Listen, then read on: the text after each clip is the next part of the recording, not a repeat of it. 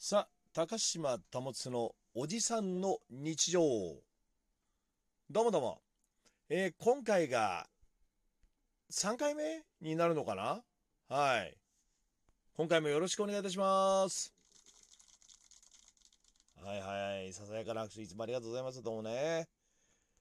まあ今日ね、あのー午前中かな ?10 時頃からちょっとあの、ダンスの先生があったんですよ。まあ、このダンスの先生っていうのもあのディスコダンスね70年代の後ろぐらいから80年代に流行っていたあのステップっていうちょっとみんなで揃ってさ踊るようなやつがあるんですね。でその踊りをちょっとだけ教えたりとか、まあ、あとフリーステップってフリーで踊るステップを簡単なやつよ教えたりしてるんですよ。ちゃんとしたこうダンススタジオっていう感じじゃなくてさまあ何なんとかの文化教室みたいなそんな感じこう軽い感じで教えてるわけですよ。まあそのね当時の文化っていうのもその地方地方によって違うんだよねあれ微妙にね。でやっぱその昔はそのソウルのステップっていうのがあったらしいのよ。でそれをやってるあっしら方々がいてであれなんだろうね北海道とかさあの福岡とかまあ微妙にその関東のものと関西のものと違ったりするんだけどその当時あれなんだろうね。ビデオっていう文化がなかったからさ。東京で見て覚えます。でこういうステップです。ああわかりました。はい地元に帰ります。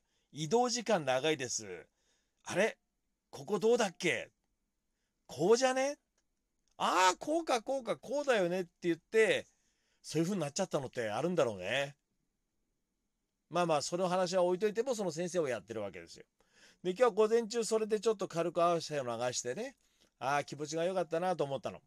でそれからあのちょっと病院行きまして僕はあの今年7月の末に白内障っていうちょっと目の病気左目だけなんだけどねなんかね左目に大きな衝撃を受けたんじゃないですかなんて言われてるんだけどまああったのかもしれないよね覚えちゃいないけど。で白内障になって今年ちょっと目の手術を受けたんですよ。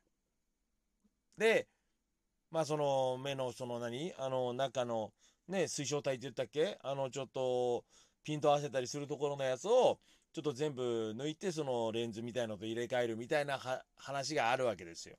でその手術をしたわけですね。まあこういう手術だったっけ？合ってる俺言ってるの。それに若干の不安もありますからねこれね。はい。でまああのー手術が終わってで3ヶ月ぐらいその海とか湖とか行けませんよっていうことでうわー今年のね僕アウトドア好きだからアウトドアライフ終わったなーなんて思ってたのよまあでも目薬のその治療手術終わった後ずいぶん長く続いて1ヶ月になった時に「先生これもう海とか行ったらダメですかね?」なんて言ったら先生が「あいやもう海とか大丈夫じゃないかな」ってことで3ヶ月かかるかもしれないって言ってた海は1ヶ月目から行けるようになってちょこちょこサーフィンとか行けるようになったんですよ。でじゃあこの目薬の治療いつ終わるんだと僕はあの割と割と真面目にねきっちり目薬をさしてるわけですよ。するってえとまあ今日そのダンスの先生終わった後行ってあ今回で終わるかなと2ヶ月ともうちょっと経ったわけでしょだからもう終わるかななんて思ってさで目薬って「あ先生も大丈夫ですね」検査して問題ないんですね。あ、そうですかなんて言いながら言ったら、じゃあ次は11月の最初って言われて、まだ続くかそうかまだ続くかですよ。結構長いね。目薬の治療っていうのがさ。まあでもあれだよね。あのーまあそれで今後ですよ。目の調子がずっといいんであれば、まあそれでいいかなってことですよ。ちょっとこの人生長く遊ぶって考えたらさ、例えばですよ。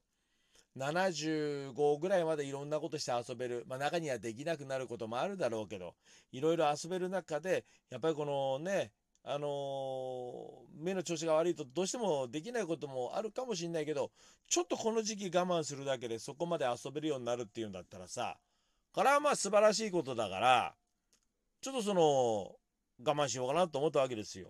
ねえ。偉いでしょ？